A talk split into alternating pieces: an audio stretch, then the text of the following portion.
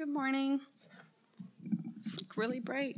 Um, so I'll be reading from Luke 19, verses 28 through 44. And when he had said these things, he went on ahead, going up to Jerusalem. And when he drew near to Bethphage and Bethany at the mount that is called Olivet, he sent two of his two of the disciples, saying, "Go into the village in front of you, where on entering you will find a colt tied, on which no one has ever yet sat. Untie it and bring it here. If anyone asks you, Why are you untying it? you should say this The Lord has need of it. So those who were sent away, and so those who were sent went away and found it just as he had told them. And as they were untying the colt, its owners said to them, Why are you untying the colt? And they said, The Lord has need of it. And they brought it to Jesus, and throwing their cloaks on the colt, they sat Jesus on it. And as he rode along, they spread their cloaks on the road. As he was drawing near, already on the way down the Mount of Olives, the whole multitude of his disciples began to rejoice and praise God with a loud voice for all the mighty works that they had seen, saying, Blessed is the King who comes in the name of the Lord, peace in heaven and glory in the highest. And some of the Pharisees in the crowd said to him, Teacher, rebuke your disciples. He answered, I tell you, if they, these were silent, the very stones would cry out. And when he drew near and saw the city, he wept over it, saying, Would that you, even you, had known on this day the things that make for peace. But now they are hidden from your eyes. For the days will come upon you, and your enemies will set up a barricade around you, and surround you, and hem you in on every side, and tear you down to the ground, you and your children within you. And they will not leave one stone upon another in you, uh, because they, you did not know the time of your visitation. The grass withers, the flower fades, but the word of our God will stand forever. Thank you, Rebecca. Well, again, uh, it's good to see you here. I'm so glad that you're here joining us this morning. My name is Paul. I'm one of the pastors here. And uh, this is a special Sunday. We look at this passage. And uh, before I do, I want to say just really quick uh, I didn't mention it before, but yesterday we uh, helped host this thing called uh, an international festival with All Neighbors International Ministries. And it was great. It was fantastic to see people from, from many different faiths, uh, many different countries come to celebrate their culture in a very unique context in which we could preach the gospel uh, in a way to them. Uh, not just in a way, but quite literally, uh, and also in creative ways. Um, one, there was this man from Chinese man from Taiwan who knew a little bit of Hindi and sung a song in Hindi and played this little uh, wooden egg flute thing. I forget the name of it. Uh, but in such a way where uh, like the religious barriers were, were, uh, were transcended and yet the gospel message was able to come forward through that because it was a worship song. Uh, it's fantastic to see. So thank you for those that came and helped especially andrew and david uh, for running sound and, and all that. Thank you for coming for that. It was fantastic. So this passage is interesting because we have all of so many people in israel coming to gather in jerusalem for this week long festival called Passover. And as Jesus marches in, or as he is carried in, there are two incredibly different responses that he's getting. And what is the difference? What makes up the difference? The disciples are praising him, the, the crowds are praising him, the, uh, saying some things that are very not just hospitable, but very even worshipful. And the Pharisees, on the other hand, are very much against that. So, what's the difference between these? Well, let's, I, think one way to illustrate this difference uh, is to go back about, I don't know, 57 years or so, uh, when Wilt Chamberlain scored 100 points in one basketball game. All right, I don't know if you knew this. Wilt Chamberlain was an NBA player. He's in the Hall of Fame. He, he's up there as the top scorers of all time with Michael Jordan and now LeBron James. And uh, he once scored 100 points in a single game. And a part of that, I mean, it's never been even approached since. A part of that was because he made 28 free throws out of the 32 attempts he had, which is an incredible percentage. Now, you might not know anything about basketball, uh, but this part is relevant, trust me. Uh, he made these baskets by shooting the ball underhanded. Now, all throughout the season, he has actually a terrible, terrible free throw percentage. I mean, shooting in like the 40%. I mean, so it's like if he has the ball, you just want to foul him so that because he'll probably miss anyway. Uh, but this night, for whatever reason, he decides to try shooting it underhand. He's been working on it, and it's a much more reliable shot. But here's the thing people will, you know, might make fun of you for it, but it's a much more reliable shot. And he made so many, uh, set the record, and celebrations were, were just all over. But here's the thing after that game, he went back to shooting overhanded with a terrible percentage and never went back to shooting underhanded. Now, why would you do that?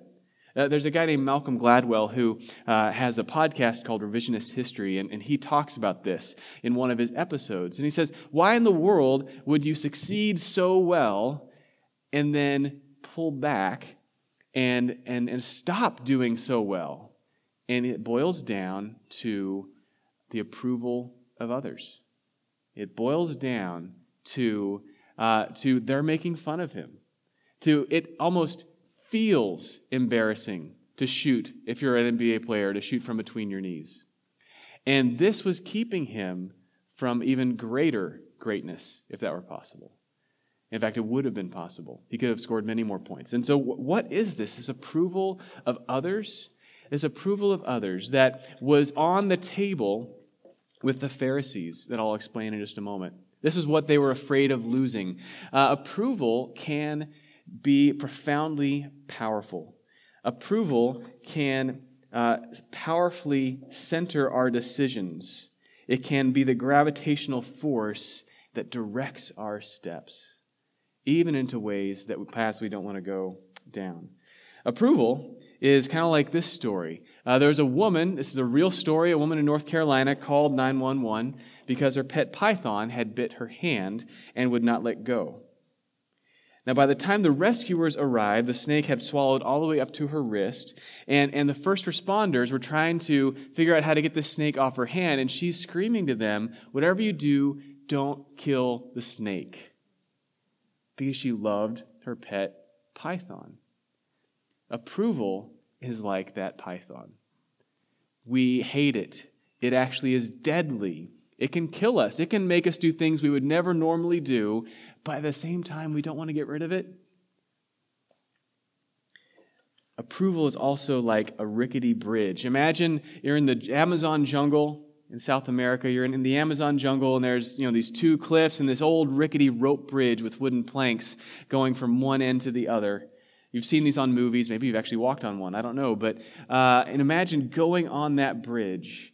Approval is like that bridge in a sense. If, if one plank breaks, you're just going to hold on all the more tightly to the others.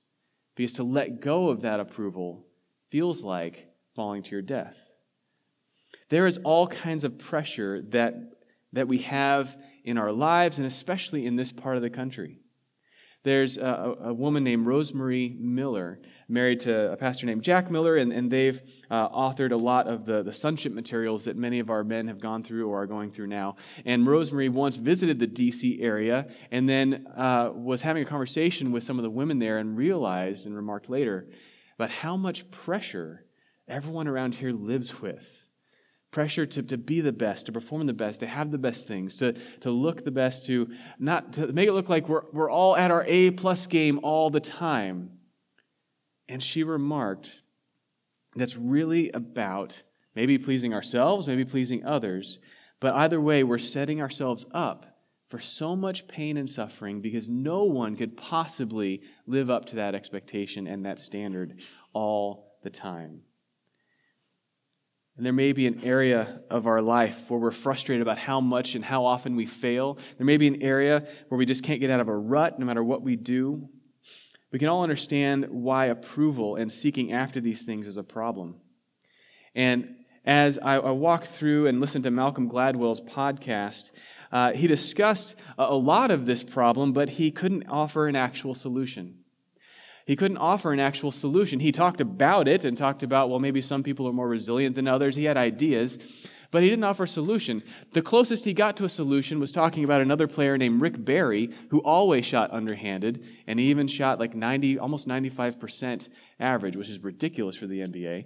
Um, but the thing about Rick Barry that he wouldn't just, Malcolm Gladwell wouldn't endorse him, is that no one liked Rick Barry. He was just, he was just a, a, an annoying man. apparently. Uh, he got on your nerves. He would always tell you how you were doing something wrong. And so no one wants to be like him. Uh, and yet, Rick Barry would say, Why are you doing things in ways that are going to make you fail? And so, the, how do you find this solution? Well, it's true. We need to care less about what others think of us. But we also need to care less about what we think of ourselves, maybe like Rick Barry did. I mean, Rick Barry didn't care what anyone thought of, of him, but he cared very much about what he thought of himself and his abilities to shoot the basketball. But we need to care less about what others think of us, because that, that's a, a trap, and to care less about what we think of ourselves, because that can make us very arrogant and isolated. But here's the thing we, we are designed we are called, we are actually empowered to, to, to, by God to love Him with all our heart, soul, mind, and strength. And kind of a, a, another part of how we're designed is that we're designed to need approval. We're designed for approval and to want it, but not from anyone else and not from ourselves. We are designed to get and hold and cherish approval from God. So, how do we get approval from God. And what does this have to do with the passage at hand? We'll dig into those things in the next 20 minutes. So we're looking at this today's passage. Jesus, all these people responding differently. And so we're going to look in this passage at what others think of us and even what we think of ourselves and then what God thinks of us. What others think of us, what we think of ourselves, and what God thinks of us. So first, what, what others think of us. This passage is remarkable in a lot of ways because the disciples in general cared very much about what other people thought about them. Uh, they would even fight among themselves on occasion about who was the best disciple. You know, who was, who was the best disciple? Who, who was the smartest? Who was the holiest? I don't know how they fought, but they were talking about who was the best, who was the greatest. They would even fight and, quarrel in, in other ways too. Uh, James and John were, were loved so much by Jesus. Uh, and there's something about James and John that, I mean, he, he loved all of his disciples, but James and John in particular were brothers. They were the sons of Zebedee. And uh, Jesus gave them the nickname Sons of Thunder. Sons of Thunder. Right? So there's something about these guys. They're either tough or reckless or, or something. But these guys, you know, that they're getting in trouble a lot. I don't know. Uh, but James and John, they were the sons of thunder. And what did they do at one point? But they had their mommy come in the side door. Like the disciples are fighting about who's the greatest, but James and John get their mommy to come and ask Jesus, Hey, Jesus, would you, you know, would you let my sons have your top cabinet positions when you come into your, your, your power and your kingdom and your glory. And uh, like they couldn't just ask him themselves. They had their mom do it on their behalf. You know, so it's, it, there's uh, a lot of maneuvering. There's a lot of, a lot of caring about what people think. And so it makes this a little extraordinary. So here's a passage again. When Jesus drew near to Bethphage and Bethany at the mount called Olivet, he sent two of his disciples to go and retrieve this colt, right? So there's two things we're going to look at here. One, they go to receive this colt, and then we're going to look at the procession itself. So he says, hey, go to a certain town. You're going to find a colt, and I want you to untie it and take it back to me. And if someone says, hey, what are you doing? This is what you say. Now, this is very much like uh, this takes a lot of boldness, first of all. Uh, and, and I want to say also that it's, well, it's possible that this cult owner was a disciple of Jesus and it was all prearranged. There's, it's possible, we don't know, but it's just as likely, maybe even a little more likely, that Jesus simply knew where this cult was because he knows everything, and that he was able to move in the owner's heart to allow the cult to be taken. Uh, it's, it's less likely Jesus had reservations for the cult, in other words. Um, that Jesus just knew where the colt was, and he moved in the owner's heart because he needed this colt for his trip into Jerusalem. But either way, it's going to take some boldness uh, because you just don't do that. And uh, it, it's like walking up to someone's door, walking into their home, and finding wherever it is they keep their car keys, uh, which is either in a bowl or on the wall or wherever you keep your car keys, uh, and picking up the keys, walking out the door, and driving off with their car. It is very, it is exactly like that. No, you don't do that. You don't just take someone's car. Uh, it's the same back then. You don't just take someone's colt. It took some boldness. And so when someone asked them, I mean, they had to trust Jesus that, that he knew what he was doing in sending them, sending them on this mission. Um, you know, sometimes following Jesus in so many ways, it requires boldness. It requires doing something a little socially unconventional. Sometimes it involves outright challenging uh, what the culture has as valuable. Sometimes it might mean challenging individual beliefs with respect, but also with love. Now, in, in America, you know, we can awesome, uh, often get accustomed uh, as Christians, especially, to hearing God's commands, to feeling convicted about them. Uh, I think Francis Chan spoke about this a lot. He was amazed, he was a pastor, and he was amazed at how, how Christians would love to feel convicted but he didn't seem to see any changes in their lives. That he would, Francis Chan would be known for his sermons that are incredibly convicting and great illustrations and powerful. You, you could watch him on YouTube and you could see, wow, that's a really good point. That's really amazing. That's really powerful. And, and yet he saw in his church that people were coming to hear him give powerful illustrations and be convicted, but he didn't see his church actually changing. And he said, What is this where we want to feel convicted but don't change our, our lives. And it seems in America, this is something that we're doing. So when Jesus calls us, when we follow him, he doesn't just want us to feel convicted about how we need to improve our lives. There's, there's aspects of actually going and doing things that might look funny to the rest of the world. And I don't know what that is for you.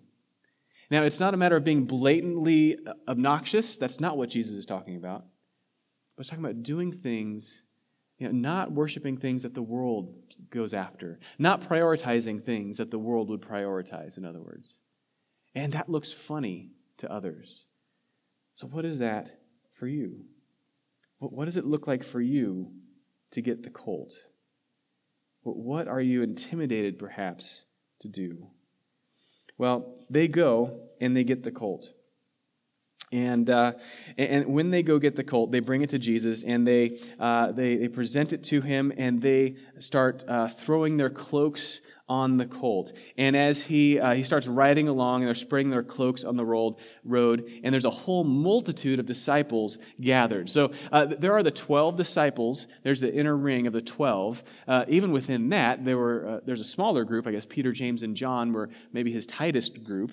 Uh, but beyond the 12, there were hundreds, maybe even thousands at times. The number went up and down of people that were his disciples, would travel with him, wanted to hear him, wanted to follow him. And, uh, and they were gathered there, all of them, for Passover in Jerusalem, which is a, a once a year celebration. Uh, it's a once a year festival. Uh, there are literal feasts. There's all kinds of things going on at the temple. And they're all there and they see Jesus and they are excited. And uh, what they do, uh, what they do is they, they lay down their cloaks on the back of the colt and they lay down their cloaks on the road. Now, this is something that was done before in their culture. So, uh, there's a king named Jehu, and when Jehu was named king, uh, all, the whole city gathered and put their cloaks on the road then as well. Uh, it's a way to celebrate the king, it's, it's a sign of humility, it's a sign of, of, of, of respect to him. Now, how, how's that? Let's unpack that. See, cloaks then are not unlike coats today. Uh, coats or jackets or nice, just any kind, anything we wear, really. Uh, most of the cloaks were mostly ordinary. The poor would wear shabby cloaks. Uh, and if you were wealthier, you could afford a nicer cloak. If you were really, really wealthy, you could afford a robe, a nice robe. Uh, maybe you'd wear that. Uh, your cloak could communicate a lot about who you were, where you were in society, uh, uh, how much you had achieved. And it's not too different from where we are today. It's not too different. You know, there are things that we wear, things we drive, where we live, uh, how we conduct ourselves, things, how we carry ourselves, how uh, things that we say, that names that we drop, or uh, I don't know. There are a lot of things that we can do to signify to the world how important we are, and uh, little things that we do to humble brag, or uh, or just even without doing it, just literally whatever we wear, it does signify something. And here they were laying down their significance on the road, laying down their status. You had, you had the, the, for the poor with, with shabbier cloaks, this would have been profoundly liberating. To say, hey, before this king, I, it doesn't matter who, I'm not a commoner. I'm not poor before this king. I'm just one of his many subjects. I am who I am at my core and, and I am I'm going to worship him for just who I am. And for those who are more wealthy, it would have been humbling, but also ultimately liberating. Humbling to say, yeah, I can't impress this guy. I can't impress this king. What, whatever I've achieved in life isn't going to impress him. And so I'm going to shed this off. It'd be very humbling for the wealthy and the important to say, all I am is just my flesh and bones and my soul. And, and I just put myself before the Lord to worship him as I am.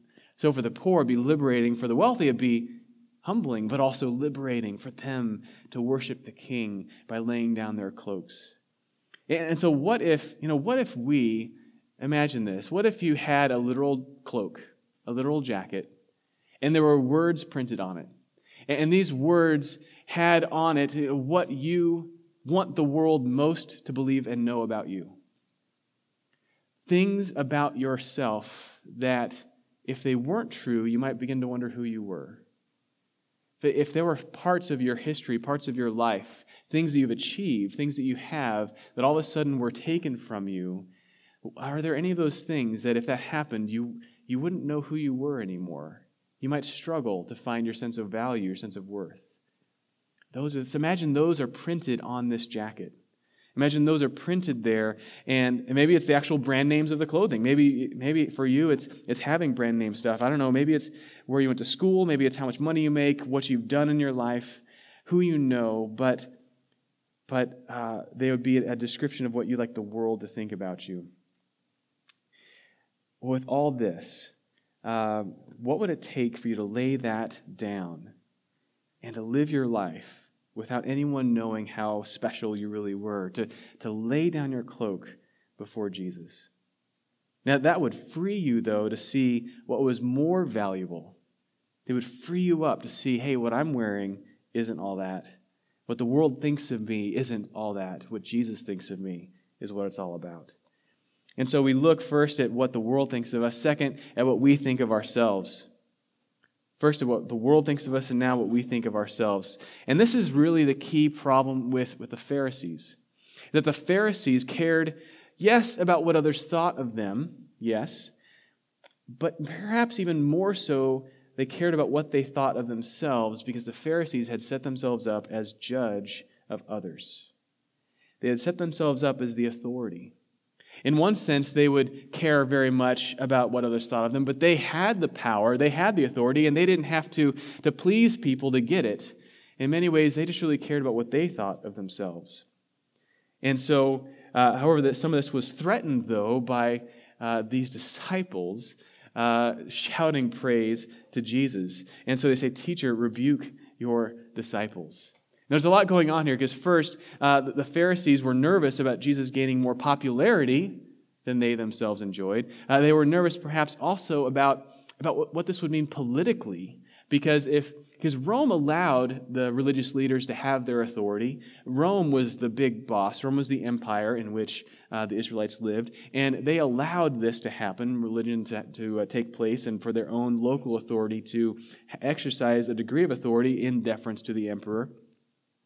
But little things like coup d'etats, uh, like that's a problem. So if Jesus is this king, if he's this new Messiah, and Rome catches wind of this, this could mean that Rome would crack down even harder, that the religious leaders would be put out of power, and Roman officials would, would, would clench down even tighter, right?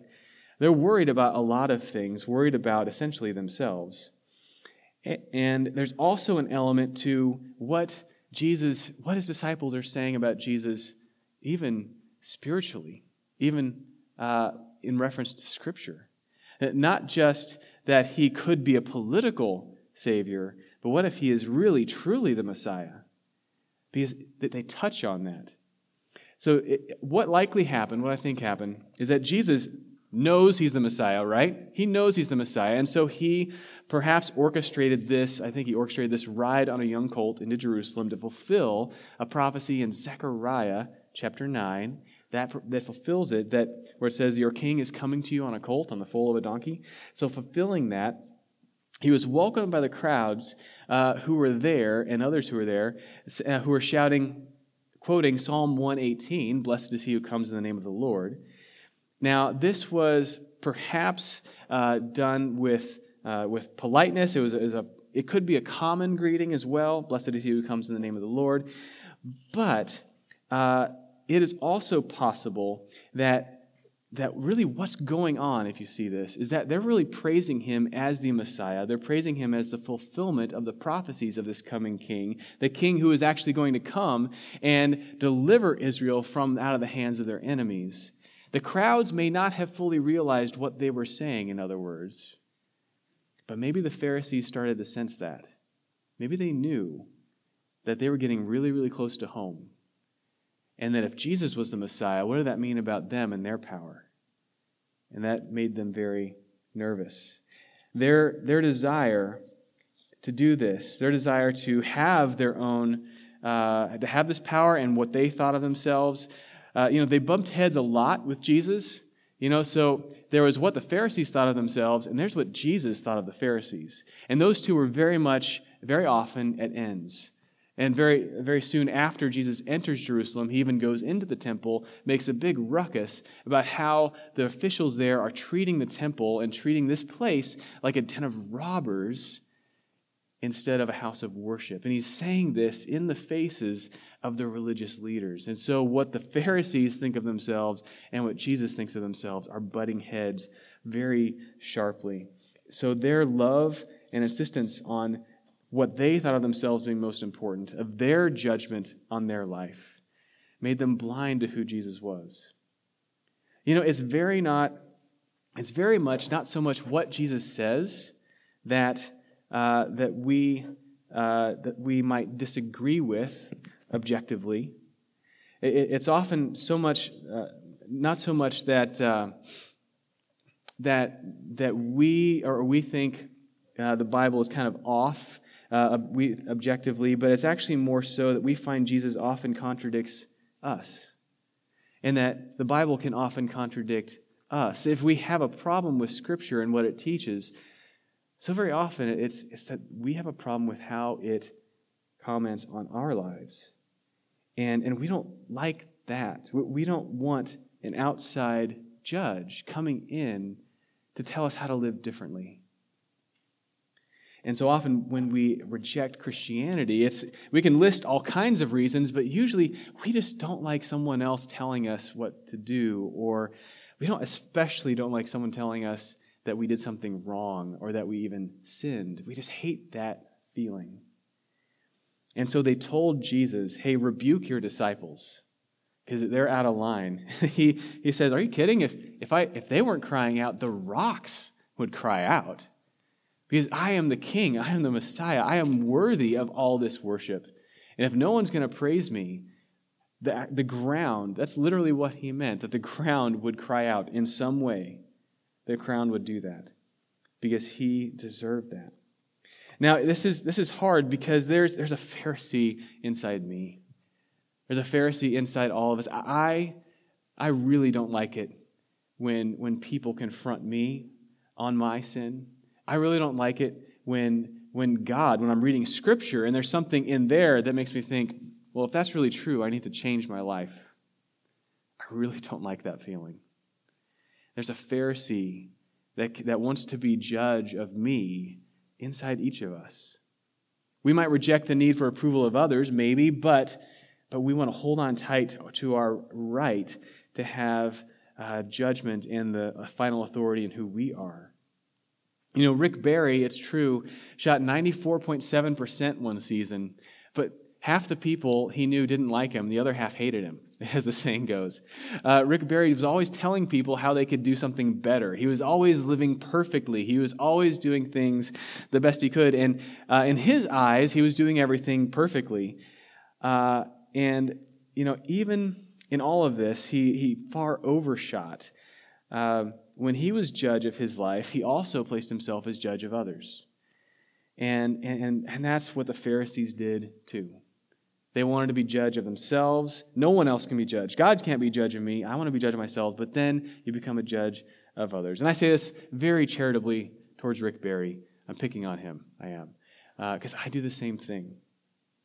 I do exactly the same thing. And it's so often, how do you say it? So often in the areas that I'm most insecure about in my life that I can be the most critical of others in their life. It's so often, you know, when I find myself criticizing someone, I should stop and say, no, wait a minute. Am I really wrestling with that? What's going on here? And, and all these things, they can impact our relationships, our marriages. Uh, if you're married, your uh, parenting, if you have kids, it can impact how you are in the workplace, how you interact with your, with your colleagues. It can interact, it can impact so much. You know, really, with, with approval, whether it's approval from others or approval from ourselves. As I said before, we were made for it. And I'll get to that in a second. We were made for approval, but uh, we are really just like approval black holes. They recently photographed a black hole, right? Uh, and they're able to find this, and it looks kind of like the the eye of Sauron, I guess, from the Lord of the Rings. Uh, it's like this ring of fire kind of thing. And uh, so there, I learned a little bit about what black holes are. I, mean, I kind of knew a little bit this before from high school, I suppose, but. Um, a black hole, it's a region of space time exhibiting such strong gravitational force that nothing, not even particles and electromagnetic radiation, not even light, can escape from inside it. And we're each like approval black holes. I am. And when I'm like that, not even light can escape. But in that time, it's light that I need most. It's light that I need most. And contrary to like an actual black hole, I am redeemable. You are redeemable. God can change your heart. In fact, He loves in a very, very loving way.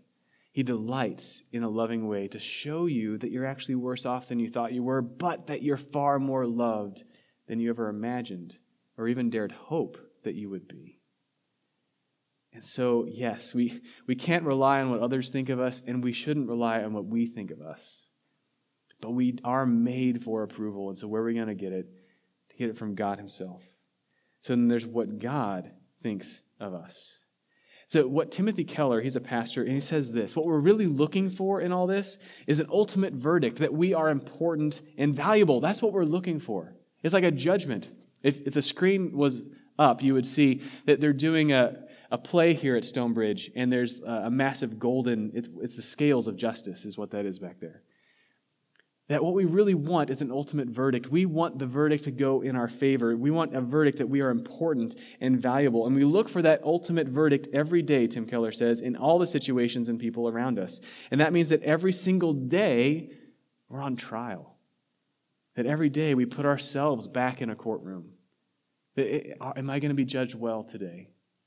And we put ourselves, maybe even literally put ourselves in our own courtroom. Can I prove to myself that I am good enough? Continuing on, but the Apostle Paul says that he has found the secret. What? Tell me. The trial is over for the Apostle Paul. He is out of the courtroom. It is gone. It is over because the ultimate verdict is in on us because Jesus Christ went on trial instead. That the only way we're going to have that verdict that we want is by looking to Jesus. That, yes, on, sun, or on Monday morning, he, or Sunday, Sunday morning, he marched into Jerusalem. Sunday morning, Palm Sunday, he marched into Jerusalem and they were praising him. And yes, that same crowd later that week were shouting, Crucify him.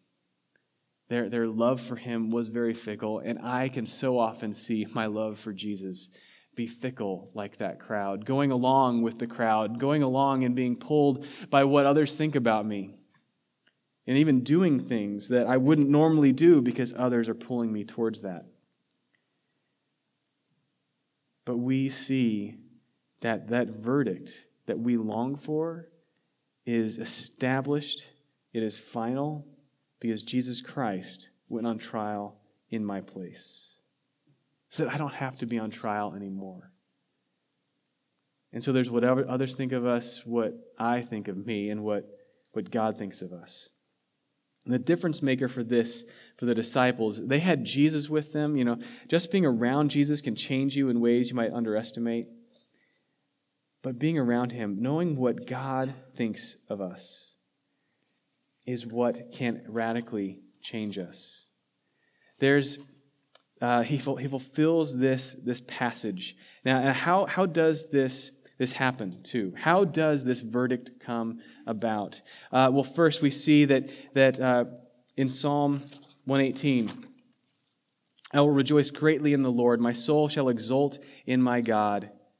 And here it is For he has clothed me with garments of salvation, he has covered me with the robe of righteousness. As a bridegroom decks himself like a priest with a beautiful headdress, and as a bride adorns herself with jewels. As we come to Jesus and lay down our cloaks, lay down what others think of us, lay down what we even think of ourselves at his feet, and surrender all we have, he clothes us with that verdict. Clothes us with garments of salvation, with, remember the robes were just for the wealthy? He clothes us with a robe of righteousness. We look like bride like the groom and the bride on their wedding day. We look that good. In his sight. The verdict is in. The verdict makes a huge difference. What is legal makes it really means everything. Like if you're, if you're speeding on the road and no one sees you, you don't get a ticket, you're probably not going to get a ticket. I mean, there's a small chance someone got you on camera and you might get a ticket later, but typically if no one sees you do it, uh, like it's as if it didn't happen. Well, here's the thing God, God sees everything. He knows what happens. He, he sees everything that we do, and yet, legally, we are declared righteous. How is this possible? Well, for us to be clothed in righteousness, Jesus was stripped of his clothes and nailed to a cross. For us to be given garments of salvation, he was, he was beaten and whipped, given a crown not of gold, a crown of thorns, so that we could rule and reign with him one day. And that in our silence, yes, the rocks may cry out, but here we see Jesus, the rock, the rock of ages, the rock, cry out on our behalf, Father, forgive them, for they know not what they do. And then finally, before he died, he cries out, It is finished. A legal term. It is finished. The verdict is in. There is nothing that you can do if you believe in Jesus. There's nothing the world can think of you that's going to change what God thinks of you. There's nothing that what you think of you it can't, it can't change what God thinks of you if you believe in Christ, because that's all that matters in God's sight, is whether you're in Christ or not. And if you are, yes, we'll struggle. Yes, we are going to find and run butt into heads with that inner Pharisee. But as we come into contact more and more with this truth of the gospel, he changes us. There's a, pastor who, uh, who often gives this illustration when he's doing premarital counseling. Uh, he'll, uh, he kind of gives this illustration. He says, when to help uh, engaged couples understand themselves, really. And it's to help married couples understand themselves and to help everybody understand themselves. But, uh, but he says, uh, when someone gets engaged, it's like the two come together and one says, Hey, you, you've done a really good job part time of meeting my needs. And I'd like to offer you a permanent full time job of meeting my needs. And, and the one who's being proposed to says, Oh, yes, you have done a good job of meeting my needs, and I will accept your offer of, of, of, of giving yourself a full time job of meeting my needs. And, and we start off marriage thinking that, yeah, this works well, we click together, we make each other happy, and conflict starts to happen in marriage when you uh, realize you have to let go of that demand, of that expectation. That, that you believe that marriage exists to meet your own needs. And actually, what you find, the more and more you're able to let go that, of the idea and the demand that your needs be met by the other. As you lay your cloak down, as it were, you lay down your demands that you be respected and admired for who you want to be seen as by the other. And you just go to each other as you are. It's then that you're finally free to love them. You're finally free to love them for who they are as well. And it's the same, the gospel is the only thing I've seen that has the power to do that that we can come to Jesus as we are, as the one who himself was stripped naked that we might be richly robed, that we can have our hearts changed. Let's pray. Heavenly Father, we come to you and we uh, ask that you would indeed indeed show us how we the things that we cling tightly to show us the rags that we hold over ourselves that we think we think clothe us splendid, splendidly father help us to to see those and help us surrender them Father, we know it's hard to surrender anything unless there's something better in sight. Uh, so remind us, Father, and show us, make it all the more real to us, uh, the robes of righteousness that you have prepared for us. Remind us, Father, uh, the verdict that is in our favor, not because of anything that we have done, but because of what Christ has done. Father, fill our hearts in all of this with true joy. Fill our hearts with praise for you. Uh, for we do not have to live for our own praise. We do not have to live for what everyone thinks of us or even what we think of us. But Father, you and you alone, because of Christ, look on us with delight. It's in Jesus' name we pray. Amen.